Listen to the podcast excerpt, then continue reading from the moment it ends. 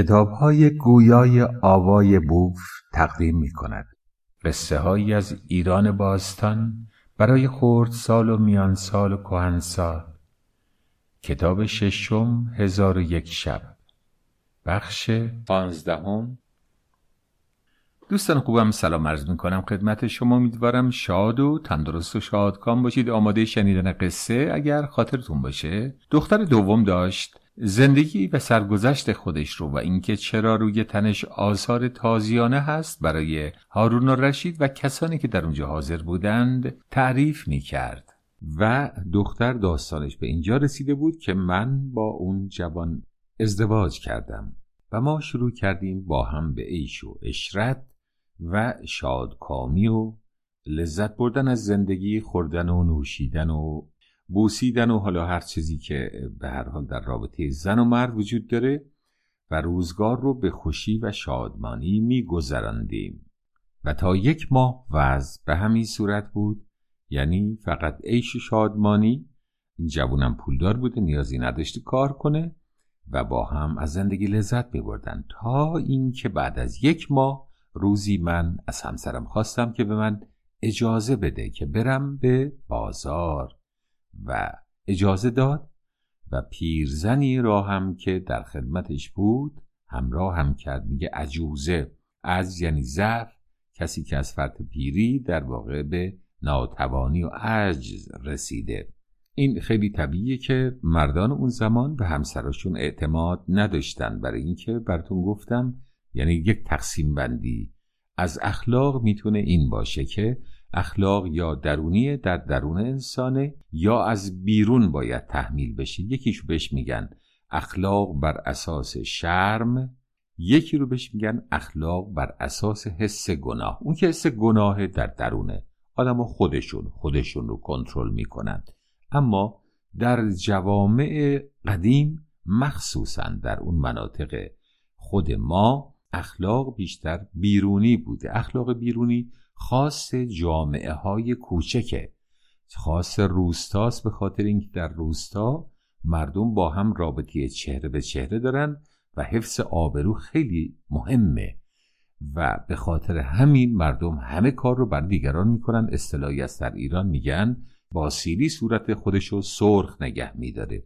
گرسنگی آدم رو زرد می‌کنه. طرف وقتی غذا نمی‌خوره زرد رو هستش و نمی‌خواد دیگران بفهمه برای اینکه فقر شرمه و به خاطر همین سیلی به صورت خودش می‌زنه حالا نه که واقعا می‌زنه مثاله. می‌زنه خودشو صورت رو سرخ نشون بده که بله من از فرط خوردن غذای کافی روی سرخ دارم. پس اون چی که در جوامع کوچک برای آدم و مهمه اینه که مردم چه قضاوتی دارن مهم نیست چه می‌کنن. به خاطر همینه که دروی و تزویر ممکنه وجود داشته باشه. طرف در خفا چیز دیگری باشه. در پنهان و در ظاهر چهره دیگری از خودش نشون بده. اما در جامعه شهری کم کم هرچند که شهر رو روستاییانی تشکیل دادن که به اونجا مهاجرت کردن اغلب. براتون یه بار گفتم که در زمان ناصر شاه جمعیت تهران که بزرگترین شهر ایران هست و شاید اون زمان هم بوده هشتاد هزار نفر بوده. الان شما روستاهای بزرگ رو می‌بینید که چنین جمعیتی دارن یا شهرهای بسیار کوچک رو. و فرهنگ تهران هم بر اساس این قاعده فرهنگ روستایی بوده. داشتن بچه های زیاد ترجیح دادن دختر به پسر سرزنش کردن زن به خاطر نازا بودن سرزنش کردن زن به خاطر تولد بچه دختر. برای اینکه براتون گفتم پسر مهم بوده چون پسر توی مزرعه کار می‌کرده و در زمان دعوا و درگیری لشکر پدر بوده و در زمان پیری هم بیمه بازنشستگی پدر بوده. در چنین جوامعی زن رو باید از بیرون کنترل کرد. نگهبان برش گذاشت پوشوندش مراقبش بود و اجازه نداد هر جا بره اجازه رو حتما از شوهر باید بگیره. ولی در جامعه شهری همونطور که می‌بینید کم کم فرهنگ عوض میشه. زن اخلاق در درونشه و اون چرا که باید رعایت کنه خودش رعایت می‌کنه. دیگری براش تعیین تکلیف نمی‌کنه.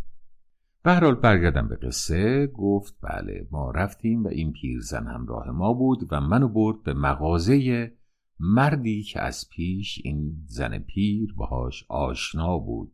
ما در اونجا نشستیم و مرد مهربانی کرد و من چیزی خواستم بخرم و برداشتم و بندی کرد و به من داد و وقتی که سکه زر شمردم که بدم قبول نکرد. هرچه اصرار کردم گفت قبول نمی کنم من به این پیرزن مثلا مستقیما با آقای صحبت نمی کرده خودش حجب و حیا داشته. در واقع می‌دید خانمای شهری باید شهامت و قدرت داشته باشن بتونن صحبت کنن از حق خودشون دفاع کنند. به هر حال به پیرزن گفتم که به او بگو که اگر این طلا رو نگیره من کالا رو نمی‌برم. اون که خریدم با خودم نمی‌برم. پیرزن بهش گفت و مرد پاسخ داد که نه من نه پول را قبول می‌کنم و نه این کالایی رو که فروختم پس می‌گیرم. یک بوسه از لب تو یک دنیا میارزه. من گفتم که دلیلی برای اینکه شما لب منو ببوسید وجود نداره. پیرزن هم همینو گفت و مرد اصرار کرد که حالا چه اشکال داره شما منو به آرزویی که دارم برسانید و پیرزن هم گفت که خب راست میگه حالا اشکالی نداره چیزی از تو کم نمیشه بذار ببوسه. و من گفتم نه من با شوهرم پیمان بستم پیمان بستم که بهش وفادار باشم. گفت حالا پیمان بستی تو بیوفایی که نمی کنی خب می‌تونی بهش نگی اون که نمی‌فهمه. ببینید اخلاق بیرونی و درونی دیگری باید بفهمه تا بد باشه. در صورتی که خود فرد باید بر خودش احترام قائل باشه و بدونه که این کار رو نباید بکنه. به هر حال وقتی که پیرزن اصرار کرد من هم قبول کردم و اون مرد اومد و لبهای من رو بوسید اما لب رو با گاز در واقع زخمی کرد. بسیار شدید به حالتی که خون از لبهای من جاری شد. و افتادم و همونجا بیهوش شدم. وقتی به هوش اومدم دیدم سرم روی زانوی پیرزنه و پیرزن داره منو نوازش می‌کنه که بیچاره شدی برای اینکه لبت زخمیه و شوهر خواهد فهمید و اگر چنین بشه بیچاره ای برو بریم به خونه تو خودتو به مریضی بزن و من سعی می‌کنم لب تو دائم پانسمان کنم تا هرچه زودتر خوب شما به منزل اومدیم و من در بستر بیماری خوابیدم. شوهرم اومد. لب منو دید. و پرسید چه شده و چه اتفاق افتاده. من گفتم که اتفاقی پیش اومد اتفاق ناگواری ما داشتیم می‌رفتیم و در کوچه شترها داشتن بار هیزم می بردند و یکی از این چوب هایی که از بار شتر زده بود بیرون لب من رو پاره کرد. گفت اگر چنین باشد به جعفر برمکی میگم که فردا تمام شتربانان رو بکشه. حالا به چقدر مجازات ناجوری شتربان رو بکشه چون بارشون خورده به لب این خانم که اگر درست بود شاید اصلا تقصیر این خانم بود به اونا ارتباط نداره. گفت که نه نه تو این کارو نکن. من سوار خری شدم و اون خر در واقع منو زمین زد و لب من به چوب گیر کرد و پاره شد. گفت تمام خرداران رو میدم جعفر برمکی کتک بزنه اذیت کنه. احتمالا اون زمان تاکسیشون خر بوده. یعنی کسی بیرون می‌رفت چون کسی که خر داشته یا خرکدار بهش می‌گفتند اینها که خرهاشون کرایه می‌دادن که در داخل شهر مردم به جای تاکسی باشون آماده شد کنند. زن میگه نه این کارو نکن. من حاضر نیستم جعفر کسی رو بکشه و من مدیون خون مردم باشم خون بیگناهی. شوهرم شک کرد که این داستان چه می‌تونه باشه حقم داشته البته برای اینکه حرفش رو عوض کرده. و به من گفت ای نابکار تو به من خیانت کرد و من از جامی که دیگری شراب نوشیده باشه دیگه هرگز شراب نمی نوشم بنابراین تو محکوم به مرگ غلام خودش را صدا زد و گفت این نابکار را به دو نیم کن. من دیدم غلام با شمشیر آماده ایستاده و می‌خواد منو بکشه. شروع کردم به التماس که ای سرور من منو ببخش من گناه کردم تو بزرگی تو خوبی. هرچه خلاصی گفتم حتی شعر خوندم براش که مرا بکش. ولی نگران آنم که شمشیر تو آلوده خون من شود. دیگه ببینید تا کجا. در واقع داشته التماس می‌کرده که نمیره. ولی باز به ریا میگه که نگرانم شمشیر تو آلوده خون بشه. به هر حال التماس های من فایده نکرد و قصد کشتن رو داشت و به غلام دستور داد که حکم رو اجرا کن. غلام شمشیر رو بالا برد که منو بدونیم کنه که اون پیر عجوز از راه رسید و به پای جوون افتاد و گفت به حق محبت هایی که من به تو کردم این زن رو نکش و اون رو به من ببخش. گناهی نکرده و اگر این کار رو بکنی به جوانی خودت رحم کن. ممکنه خون اون پای تو رو بگیره. قدیمی اعتقاد داشتن اگر کسی خون ناحق بریزه ممکنه براش مشکلی پیش بیاد. البته نمی‌دونم این حرف تا چند درسته. فقط اون که می‌دونم اینه که چنگیز خان فقط در چین 18 میلیون نفر آدم رو کشت. 18 میلیون خیلیه. یعنی جمعیت تهران و کرج رو یک جا. و بعد هم به ایران و روسیه حمله کرد و اگر اقراق نباشه در شهر نیشابور فقط به تنها یک میلیون نفر رو کشت. نه تنها با عظمت و افتخار تا آخر عمر زندگی کرد بلکه فرزندانش و بعد از فرزندانش نوهاش و خاندانش همچنان حاکم بودند و حکومت کردند و الان از ژن چنگیز براتون قبلا گفتم در دنیا 20 میلیون نفر آدم مونده. استالین حدود 20 میلیون رو کشت. هیتلر باعث مرگ چیزی حدود 54 میلیون نفر شد. حالا هیتلر آخرش میگن خودش هم خودکشی کرد. ولی در تاریخ ما کم نداریم کسانی رو که کار بد کردند و بد ندیدند حالا تک تکشون ما نمی‌شناسیم. کسی که می‌شناسیم فقط اسم بردن براتون. و البته این هم همه اسم ها نبود فقط یک نمونه بود. و همین جناب هارون و رشید که توی قصه ما هست تمام خلفای عرب. تا دلشون می‌خواست کشتند و غارت کردن وقتی که توی کتابا می نویسه که در فلانجا مردم شورش کردند و شورش سرکوب شد این عملا یعنی کشتن بسیار زیاد. یعنی کشتار گروه زیادی از مردم و اسیر کردن زنها و بچه هاشون ولی به حال این اعتقاد در بین مردم هست و شاید هم درست باشه. من نمی‌دونم. اینا شواهد تاریخیه. قطعا مردم چیزی می‌دونن که میگن. اتفاقا با هر کس هم صحبت کنی چند تا نمونه داره که فلانی در فلان جا بد کرد و فلان بلا سرش اومد. اما اونی رو که بد کرد و هیچ بلایی سرش نیومد رو معمولا یادشون نمیاد. برحال پیرزن به پای این جوون افتاد و گفت اون این دختر به گردن تو میفته و برات گرفتاری ایجاد می‌کنه نکش. گفت بسیار خوب به خاطر تو از خون او گذشتم اما باید تنبیهی جانانه بکنه دستور داد که لباس منو در بیارن و غلام ها بروند و شاخهای چوبی بیارن چوبهای تر و شروع کرد به زدن به تن من با اون چوبها. اونقدر زد که من بیهوش شدم و دیگر هیچ نفهمیدم. وقتی به هوش اومدم توی خونه خودم بودم اونقدر دارو روی تنم گذاشتم که زخمام خوب شد اما جای تازیانه و اون چوب ها هرگز از روی تن من نرفت. مدتی بعد به خانه اون جوان رفتم اما در اونجا دیدم که خونه و قصرش تبدیل شده به تلی از خاک و ازش هیچی نمونده و هرگزم نفهمیدم چه اتفاقی براش افتاده. در مسیر بازگشتم با این بانویی که دو سگ رو داره آشنا شدم و اون قصه زندگی خودش رو بر من گفت من هم قصه زندگی خودم رو برش گفتم و این بانویی که خرید رفته بود به ما در کار خرید و کارهای دیگر خونه کمک می‌کنه و ما زندگی رو با این بانو در خانه من میگذرانیم و هرگز دیگه به فکر شوهر و ازدواج نیستیم. تا اینکه دیروز خانمی که برای خرید رفته بود حمالی رو با خودش به خونه آورد و بعد هم گدایان و بعد هم شما این بود داستان من ای سرور من. قصه که به اینجا رسید هارون و رشید دستور داد که جعفر بگو این داستان را بنویسند حکایت عجیبی بود. هرگز شبیه آن را نشنیده بودیم. بگو بنویسند تا این قصه برای آیندگان بماند. و اما قصه که به اینجا رسید شهر باز خوابیده بود و شهرزاد لب از قصه فرو بست و شب هجدهم فرا رسید. یعنی ما 24 ساعت رو به سرعت رفتیم رسیدیم به شب. برای اینکه در شبها فقط میشه دنباله قصه شهرزاد رو بشنویم. خلیفه بعد از اینکه دستور داد جعفر این حکایت رو بگه بنویسند رو کرد به دختری که خواهرانش سگ شده بودند و گفت ای بانو آیا از آن افرید که خواهرانت را سگ کرد نشانی داری؟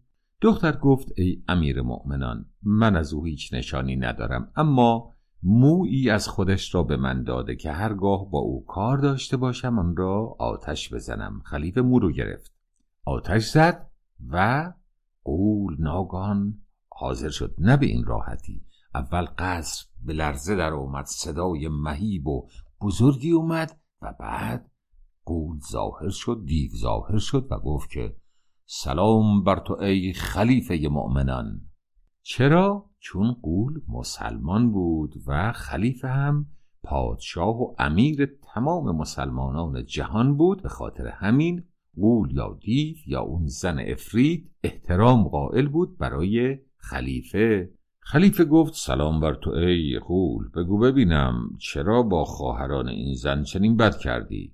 قول گفت قربان به خاطر اینکه اون دو خواهر در حق این خواهر مهربان بد کرده بودند و من باید انتقام اون رو می گرفتم اما اگر خلیفه مسلمانان صلاح رو بر این بدونه که اینها به صورت انسان برگردند و بشند من در خدمت خلیفه هستم و امر خلیفه رو اجرا خواهم کرد. خلیفه گفت چنین کن برای اینکه من باید دنبال آن ملعونی باشم که این زن را تازیانه زده و با او چنین رفتار کرده. افرید یا همون دیو گفت که قربان اتفاقا من کسی را که چنین کرده می‌شناسم او از نزدیکان خود خلیفه است.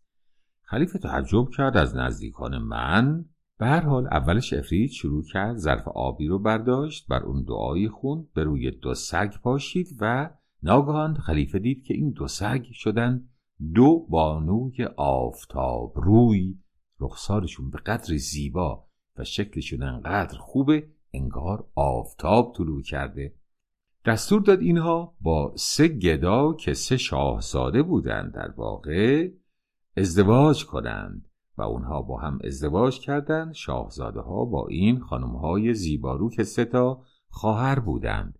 و اما گفت به افرید که بگو ببینم افرید آن کسی که با این دختر بد کرده کیست؟ گفت قربان خدمت شما عرض خواهم کرد آن فرد امین فرزند شماست. خلیفه دستور داد امین رو صدا بزنند. امین حاضر شد و گفت ای امین تو آیا با این زن چنین کرده ای؟ گفت بله پدر. اون در حق من بد کرده بود و من خیانت کرده بود. گفت نه قصه او را می‌دانیم. او در دام و تله افتاده بوده و تو خیانت نکرده است. این بود که امین هم مجددا ازدواج کرد. تنها کسی که موند موند بانوی زیبایی که رفته بود به بازار برای خرید. جناب خلیفه اون رو هم خودش به زنی گرفت. حالا حتما به ذهنتون می‌رسه پس جناب حمال چی؟ جناب حمال اصلا خلیفه نخواسته بودش که بیاد چون اصلا کاری با اون نداشت و اون نقشی در این قصه ها نداشت و نقش رو فقط خانمای پولدار و شاهزاده ها داشتند که به صورت گدا در اومده بودند. مدتی که از این ماجرا گذشت شبی هارون رشید به جعفر گفت ای جعفر دلم می‌خواد گشتی توی شهر بزنیم به صورت ناشناس تا ببینم حکام شهر کدومشون. به مردم بدی می‌کنن ظلم می‌کنن تا دستشون رو کوتاه کنم. چرا؟ که در سرزمین من فقط باید عدالت باشه. شب شد لباس های مبدل مبدل یعنی لباسی که معلوم نشه اونها پادشاهند یا وزیرن پوشیدن با مسرور غلام هارون در کوچه های بغداد می‌رفتند. رفتند و رفتند تا ناگهان پیرمردی را دیدند که یه چیزی به دوش انداخته یه سبد روی سرش گذاشته و اسهایی داره و خیلی آروم داره میره. اما داره با خودش زمزمه می‌کنه شعری رو. و اون شعر چی بود؟ مرا ز دست هنرهای خویشتن فریاد که هر یکی به دگرگونه داردم ناشاد. بزرگتر ز هنر در عراق عیبی نیست. ز من مپرس که این عیب بر تو چون افتاد. تمتعی که من از فضل در جهان بردم همان جفای پدر بود و سیلی استاد. هارون به جعفر گفت که این باید مرد نیازمندی باشه. رفت جلو و بهش گفت که ببینم پدر تو کار و شغلت چیه؟ گفت پسرم کار و شغل من سیادی ماهیگیریه. اما امروز متاسفانه هیچی به دست نیوردم و خداوند روزی منو نفرستاده.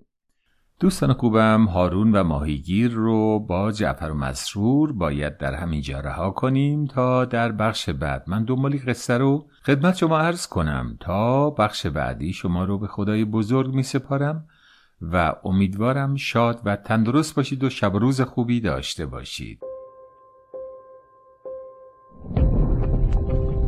آقای